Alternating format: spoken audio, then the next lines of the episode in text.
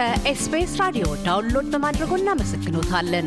ሙሉ ፕሮግራሙን እንዴት ማድመጥ እንደሚችሉ ለመረዳት ኤስቢኤስ dot com dot au slash Amharic ይጎብኙ።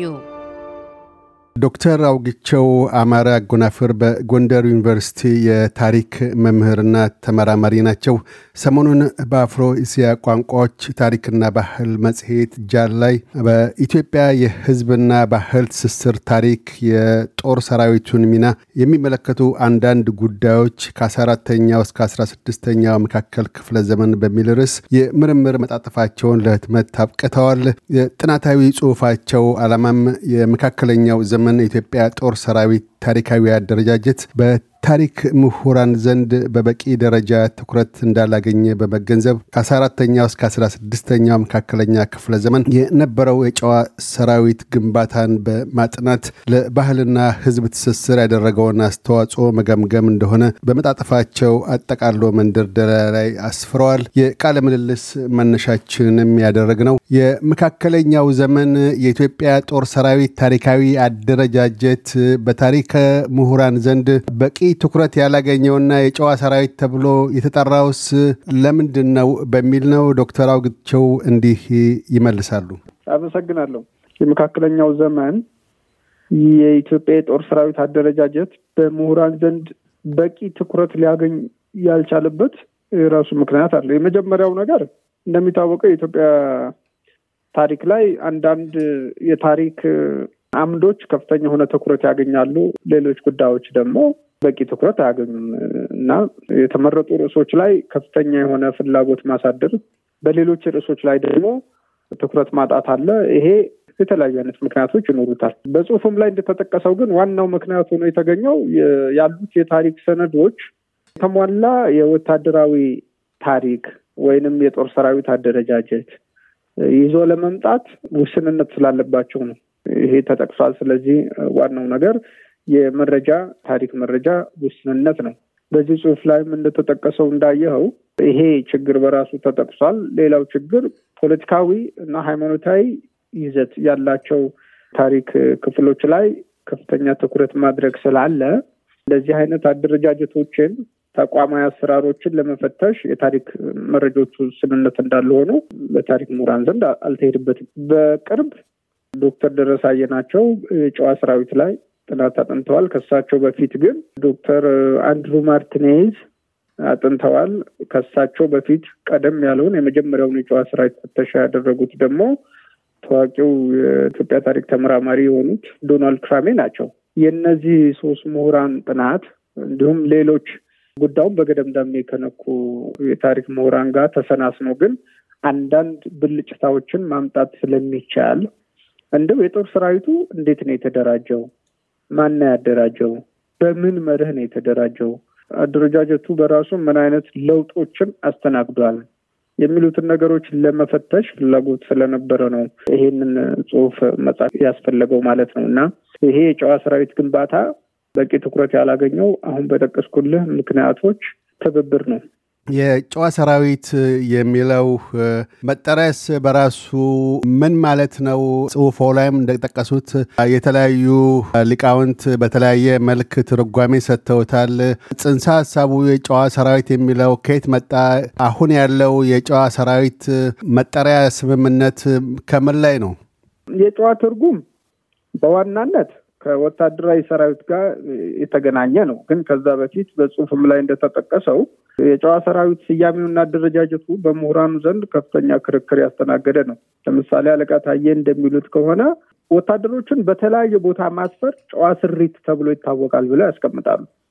ወታደር ለምሳሌ ጎጃም ላይ ሲሰፍር ጎጃም የሰፈረው ጨዋ ተሰራ ይባላል። ጨዋ ተሰራ ማለት እዛ አካባቢ ሰፈረ፣ ወታደር ሰፈረ፣ ተቀመጠ ማለት ነው።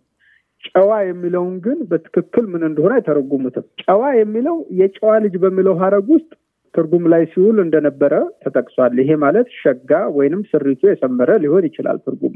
ይሄ ደግሞ በተቃራኒው ባሪያ ከሚለው በተቃርኖ ያስቀምጠዋል። ይሄ ተጠቅሷል። ግን historic የሚባለው ዘለግ ያለው ታሪካዊ የጨዋ ሰራዊት ትርጉም ከወታደራዊ ሰራዊት ጋር የተያያዘ ነው። ከላይ ከጠቀስኳቸው ትርጉሞች እንዳሉ ሆኖ በዋናነት ግን ከወታደራዊ ሰራዊት ጋር የተያያዘ ነው። ጨዋ የሚለው ቃል ስያሜው ሴዋ ከሚለው ቃል ነው የመጣው። ትርጉሙም ምርኮኛ ማለት ነው። ይሄም ከጦር ምርኮ ጋር የተገናኘ እንደሆነ ጽሁፉ ይጠቅሳል። የኋላ ኋላ ሴዋ የሚለው ጨዋ ወደሚል ተለውጦ ጨዋ የሚለው ስምም ተግባር ላይ የዋለው በአፄ ዘርዓ ያዕቆብ ዘመነ መንግስት እንደሆነ ይገምታል። ግምት ነው። ስለዚህ በዚህ ወቅት ጨዋ የሚለው ትርጉም ምርኮኛ ከሚለው ወደ ነፃ ሰው ወይንም ፍሪማን ወደሚለው ሲቀየር በዚህም የውትድርና ሙያ በውስጡ ያሳየውን ለውጥም ያመለክታል። በአስራ አምስት ሀያ አካባቢ ከፖርቹጋል ወደ አፄ ልብነ ድንግል ቤተ መንግስት መጥተው የነበሩት የካቶሊክ ሚሽነሪ ፍራንቸስኮ አልቫሬሽ እንደሚገልጹት ለምሳሌ ጨዋ የሚለው ነፍጥ ያነገቡ ወንዶች ብለው ነው የተረጎሙት። ይሄ ተጠቅሶ ይገኛል ማለት ነው እና በጽሁፋቸው ላይ he is head over fifty thousand men at arms whom name Chewas ይላል እና ሀምሳ ሺህ የሚደርሱ ነፍጥ ያነገቡ እነርሱ ጨዋ የሚሏቸውን ሰዎች ይመራል ብለው ጠቅሰዋል። ስለዚህ ጨዋ የሚለው ከጦር ሰራዊቱ ስያሜ ጋር የተያያዘ መሆኑን ይሄ ማለት አስራ ተሸመቱ ክፍለ ዘመን ላይ መሆኑን ያሳያል ማለት ነው። ስለዚህ የጨዋ ትርጉም እንዳየኸው ከተለመደው እኛ በአማርኛ ከምንጠቀመው ትርጉም በበለጠ የሰራዊት ትርጉምነቱ ሚዛን የሚደፋ ሆኖ ይገኛል። በጽሁፎ ላይ ሌላው እንደዚሁ እንዳነሱት የጨዋ ሰራዊት ለባህልና የሕዝብ ትስስር ያደረጋቸውን አስተዋጽኦዎች ነቅሰዋል። በዛም ለኢትዮጵያ የግዛት አንድነትና የመንግስት ተቋም ቀጣይነትን በመጠበቅ ረገድ ጉልህ አስተዋጽኦ ማድረጉን አንስተዋል። ለኢትዮጵያ አንድነትና የመንግስት ተቋም ቀጣይነት ሰራዊቱ ምን አይነት የሆነ ልዩ ሚና አለው ብሎ መዘከር ይቻላል? ከታሪክ አኳያ የባህልና የህዝብ ትስስር ነበረው ሲሉስ ምን ማለት ነው? አመሰግናለሁ። ይሄ በጣም ጥሩ ጥያቄ ነው። በጽሁፉ ላይ እንደተጠቀሰው ከአስራ አራተኛው መቶ ክፍለ ዘመን በተለይ ከአጼ አምደ ጽዮን የንግስና ዘመን ጀምሮ እስከ አስራ ስድስተኛው መቶ ክፍለ ዘመን ማለትም በተለይ እስከ አጼ ልብነ ድንግል ዘመን ማብቂያ ድረስ የኢትዮጵያ የጦር ሰራዊት ሶስት መሰረታዊ ለውጦችን አስተናግዷል። የመጀመሪያው ብዝሃ ቋንቋ፣ ባህል፣ ሃይማኖትና የትውልድ ቦታን ያማከለ የጨዋ ሰራዊት ግንባታ ነው። ሁለተኛው ይህ የጨዋ ሰራዊት ግንባታ አዲስ በተቆረቆሩ ወይንም አቀና ናቸው ወደ ዋናው ግዛት ገቡ በሚባሉት ግዛቶች ላይ ይሄ የጦር ሰራዊት መስፈሩ ነው እና ከሰፈረበት ማህበረሰብ ጋር በመስተጋብር መተሳሰሩ ነው። ሶስተኛው የነዚህ የሁለቱ ውጤት የሆነው ከላይ የጠቀስኳቸው የንክኪና የትስስር ሂደቱ እየሰፋ በመጣው የሀገሪቱ ዳር ድንበርና ግዛት ድረስ መስፋፋቱ ነው። ስለዚህ ሁለት ነገር ነው ያነሳው። ይህ የጨዋ ሰራዊት የኢትዮጵያን የግዛት አንድነት እንዴት አስጠበቀ የሚለው አንድ ነው። ለመስተጋብር እንዴት ምክንያት ሆነ የሚለው ሌላ ነው። ከመጀመሪያው ልጀምር። የግዛት አንድነትን መጠበቅ ማለት በመካከለኛው ዘመን ጊዜ ከምን አንጻር ነው የምናየው የሚለው መፈተሽ ያስፈልጋል። ይህ ማለት ምን ማለት ነው? የኢትዮጵያ ግዛት የተለያየ አይነት ቅርጽ እየያዘ ነው እየመጣ የነበረው። ይሰፋል፣ ይጠባል። ይሄ በዋናነት በወታደራዊ በጦር ሰራዊቱ ግንባታ ጊዜ በነበረው ጥንካሬና ድክመት ላይ የተመሰረተ ይሆናል። ስለዚህ የኢትዮጵያን የግዛት አንድነት አስጠበቀ የሚባለው ምንድን ነው? አንደኛ ወደ ግዛቱ የተካተቱትን የራሳቸውን ኦቶኖሚ ይዘው እንዳይበጠሱ ከዋናው ግዛት እንዳይለዩ ወታደራዊ በወታደራዊ አገዛዝ በዋናነት military control በሚባለው የእነሱን ከዋናው ግዛት ጋር እንዲቀጥሉ ማስደረግና ግብር እየከፈሉ እንዲቀጥሉ ማስደረግ ነው የመጀመሪያው።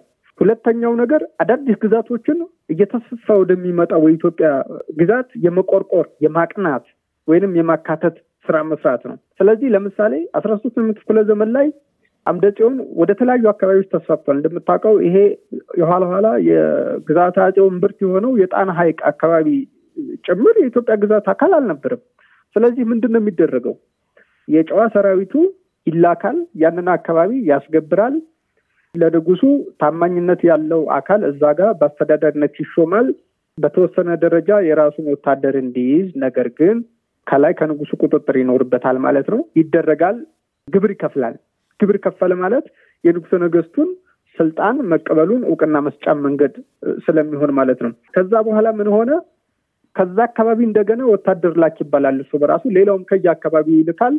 ንጉሠ ነገስቱ አብሮ ይህን ጦር ያደራጅና ከራሱ ኃይል ጋር ሆኖ ሌሎች ግዛቶችንም መቆርቆር ማቅናት ይጀምራል ማለት ነው። እነዚህ ወደ ግዛቱ የሚመጡ አካባቢዎች ተበትነው እንዳይሄዱ ደግሞ ያንን እዛ ጋር ጦር ሰራዊት ያሰፍርበታል። ወደ ሁለተኛው ይወስደናል። ይህ ጦር ሰራዊት ጎጃም ሲሰፍር ከጎጃሜ ጋር አብሮ ይቀልጣል። ከጎንደሬ ጋር ይጋባል፣ ከዳሞቴ ጋር ይጋባል። ከአካባቢው ባህል ጋር አብሮ ነው የሚኖረው። የሚያገባው የአካባቢውን ተወላጅ ሴቶች ነው።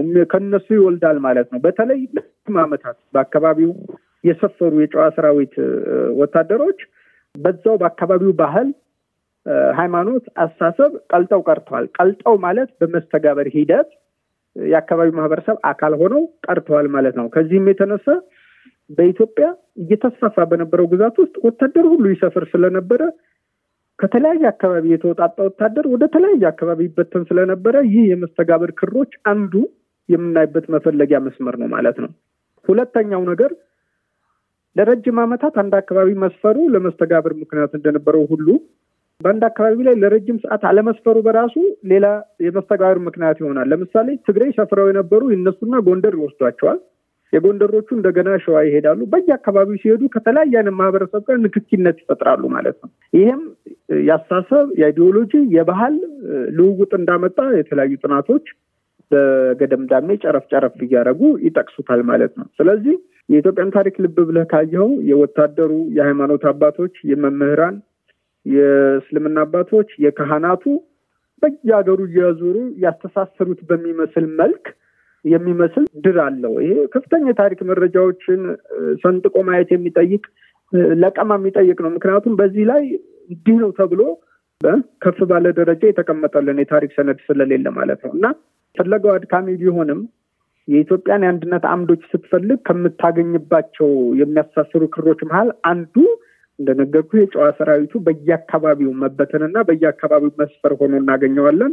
የአካባቢውን ሰላም ያስጠብቃል። በተለይ የገበሬው አርሶ አደሩ በማያርሱና በመንቀሳቀስ በከብት በማርባት ወይንም በዘላንነት ኑሮ በሚኖሩ ማህበረሰቦች ጥቃት እንዳይደርስበት ለመከላከል ሲባል ብዙ ጊዜ በሎውላንዱና በሃይላንዱ መሀል ባሉ ወሳኝ ቦታዎች ላይ እንዲሰፍር ይደረጋል። በዚህ በገበሬው እና በአርብቶ አደሮቹ መሀል በጊዜ ሂደት አርብቶ አደሮቹንም ወደ ዋናው ግዛት የማካለል ሂደት ሲሰራ ታይቷል። በተለያዩ ቦታዎች ላይ ዞሮ ዞሮ ይሄ የግዛት አንድነትን የማስጠበቅና የመስተጋበር ሂደቱን በማፋጠንና እንዲሁ በመጀመርና በማፋጠን ረገድ የጦር ሰራዊቱን ሚና በአግባቡ መፈተሽ ስለሚያስፈልግ አንዳንድ ነጥቦች ማስቀመጥ ያስፈልጋል በሚል ነው ይሄ ጥናትም ሊዳስሰው የቻለው። ከዶክተር አውግቸው አማረ ጋር ያካሄድነው ቃለ ምልልስ በዚሁ አልተቋጨም።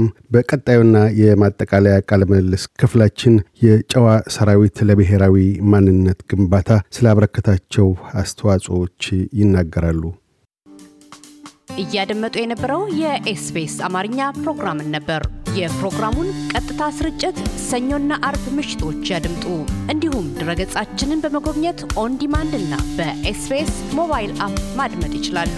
ድረገጻችንን ኤስቢኤስ dot com dot au Amharic ን ይጎብኙ።